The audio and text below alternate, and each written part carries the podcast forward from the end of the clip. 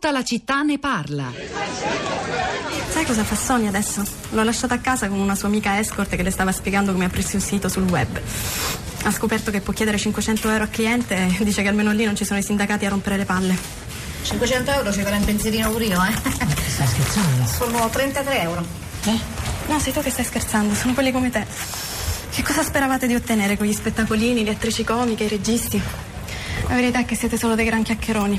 Tanto avete le spalle coperte, lo stipendio fisso e la moglie che vi aspetta a casa. Poi magari gli mettono pure le corna. Eh? Eh, sì, ma si faccia anche un po' di cazzi suoi, scusi, eh, se glielo dico. Pensare che ti avevo preso per il filosofo che si introduce nella caverna per spezzare le catene. Beh, niente, cretinate che ho scritto. Mi dispiace molto. Mi dispiace di averti deluso. No, io non sono delusa. Sono solo nauseata. Da tutto, anche da te. E sto pure diventando astiosa, che cazzo. Io non sono un filosofo, sono solo uno che cerca di dare una mano.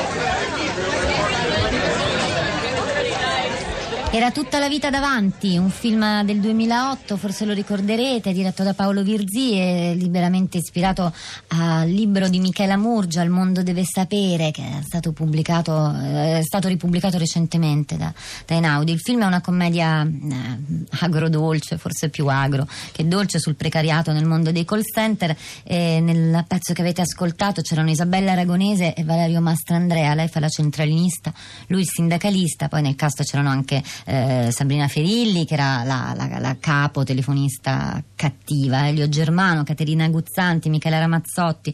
Eh, il film nel, nel, 2008 ha vinto il nastro d'argento per la miglior regia e pure Sabrina Ferilli eh, lo ha vinto come miglior attrice non protagonista. Film e libro che ricordiamo bene.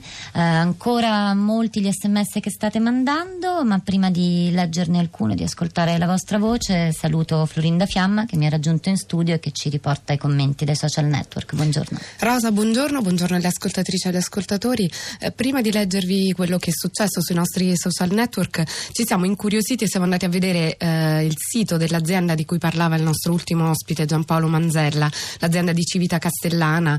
Eh, sugli arredi disegnati da studenti di scuola di design sono delle vere e proprie sculture, quindi quando ehm, l'azienda, l'impresa incontra il design e la creatività.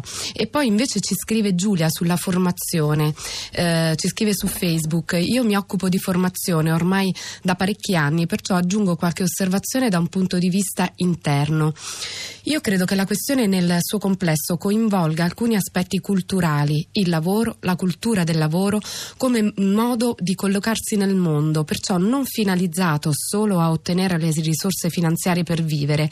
Nel lavoro siamo capaci e siamo efficaci se ci lasciamo coinvolgere, se siamo con intelligenza e capacità e interesse in quello che facciamo e questo ovviamente richiede che imprenditori e lavoratori condividano mete e progetti, che siano partecipazione e interesse da parte dei datori di lavoro e dei lavoratori. Troppo frequentemente sembra quasi che siano due fronti contrapposti, invece, datori di lavoro contro lavoratori. Un altro aspetto riguarda il mare di diffidenza che separa ancora il sistema di imprese e il sistema di istruzione. L'interesse l'attitudine ad apprendere lungo tutto l'arco della vita, la disponibilità al cambiamento vanno coltivati già a scuola, ma perché non si verifichi la separazione tra le due realtà occorre che esse si conoscano e si frequentino, perché la formazione dia i suoi frutti in termini di capacità ed efficacia occorre che tutti e due i poli della relazione impresa-lavoro ci credano, come investimento da una parte e come opportunità di crescita dall'altra. Tra l'altro l'imprenditore che investe sulle persone che lavorano con lui vuole poi ovviamente tenerle con sé. E proprio su questo commenta anche Vinni. Eh, le aziende non hanno nessuna garanzia, ad esempio, che il lavoratore da loro formato non se ne vada a vendere le sue nuove competenze altrove e l'azienda stessa, mediamente, non sa né per quanto quella formazione le sarà utile né sa bene de, su, del proprio futuro, vista l'enorme velocità di cambiamento che può rendere obsoleta a stretto giro qualsiasi competenza o produzione. La formazione continua, salve poche eccezioni, è responsabilità del lavoratore a partire dalla formazione universitaria che deve essere oggi considerata non la fine del periodo di studi, ma l'inizio di un percorso formativo che tendenzialmente non avrà mai fine. E chiuderei con uh, un tweet, una filastrocca che ci è arrivata sul profilo Radio 3 Tweet uh, da parte di Silvia. Educazione permanente, università, che bella la città, isola felice di cultura e realtà. Allora, c'è un sms che dice: Se ho ben capito, l'economia arancione si tiene ben distante dalle necessità. Non entro nell'aspetto filosofico del, del termine necessità, però rispondo ehm, dicendo no. In realtà, ehm, quello che, che, spiegava Manzella e che c'è nel, nel, libro di cui abbiamo accennato permea invece settori molto concreti, per esempio so, l'industria medica, tutto quello che ha a che fare con la tecnologia, quindi anche con delle applicazioni nel campo della salute o della burocrazia, quindi vita quotidiana, direi quindi abbastanza vicino alle necessità. Poi Antonio scrive: Si è realizzato quello che Berlusconi disse ad un'assemblea di Confindustria: volete che anche i figli di operai vadano all'università? Era una canzone famosa, la ricorderete, Contessa. Sentiamo Pierpaolo, che è il primo ascoltatore collegato con noi. Buongiorno. Buongiorno.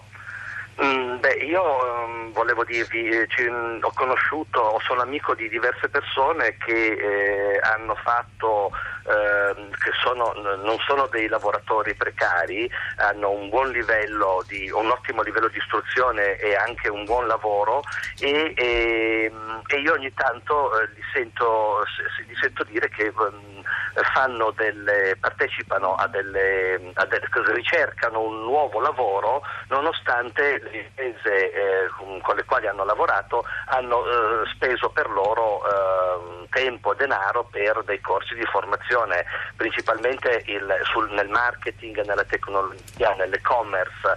E, e, e, io infatti ho chiesto a queste persone, ma scusami, hai un ottimo lavoro, hai un ottimo stipendio, eh, eh, ti trattano bene e mh, mm, hai questa formazione, perché eh, desideri cambiare datore di lavoro?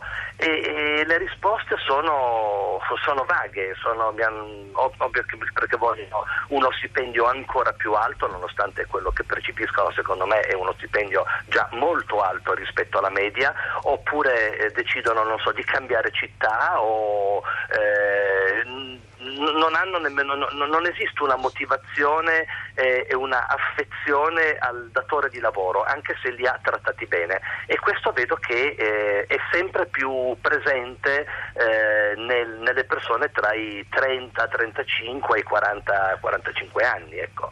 Eh, grazie per Paolo, anche questo per certi versi probabilmente dipende dalla, dalla formazione. C'è, c'è anche Livio con noi, buongiorno.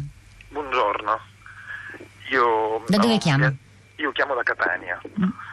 Eh, ho inviato un sms mm, quanto mi occupo di fondi comunitari, sono un dottore commercialista, mi occupo di fondi comunitari già da più di vent'anni è quello che dovrebbe far incontrare le imprese e tutto il mondo dell'istruzione, della, dell'università e della ricerca. L'Europa ci ha messo davanti con il Fondo Sociale Europeo e altri strumenti specifici che in altre parti d'Europa sono stati efficaci. Purtroppo al sud, parlo della mia realtà, la Sicilia, ho lavorato anche in Campania e in Sardegna, non, non riesce a attivare questi circoli virtuosi perché purtroppo vi è una un, diciamo, un, conflitto di interesse, in ogni caso non vi è una corretta mh, mm, eh, saldatura tra il mondo pubblico che tendenzialmente gestisce i fondi strutturali e il mondo privato che purtroppo non ha il tempo da dedicare a tutte queste cose perché l'emerge di professionalità come la mia, però alla fine dei progetti purtroppo sia perché non c'è una verifica dell'efficacia reale di queste cose, ma solo di natura contabile, amministrativa e finanziaria,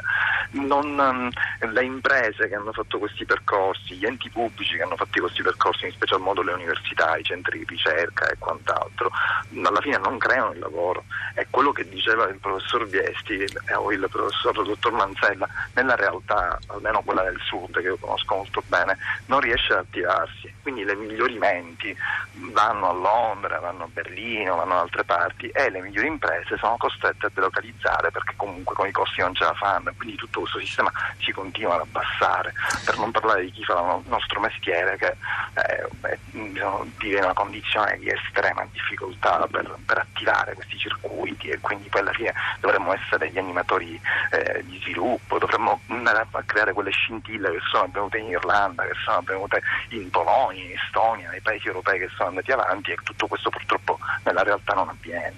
Grazie Livio per, eh, per questo suo intervento molto, molto preciso, grazie.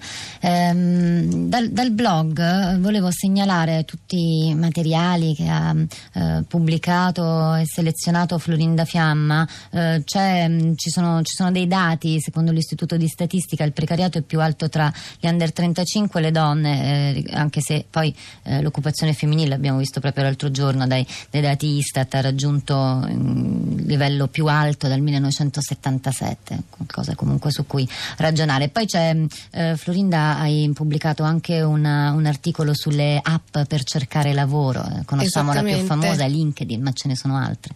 Le altre sì sono uh, Corner Job, che è stata scelta da Apple come una delle 10 migliori app del 2016 e c'è anche InfoJobs, un servizio che permette di consultare migliaia di annunci di lavoro e di, tro- di trovare l'opportunità più vicina nella zona in cui si abita.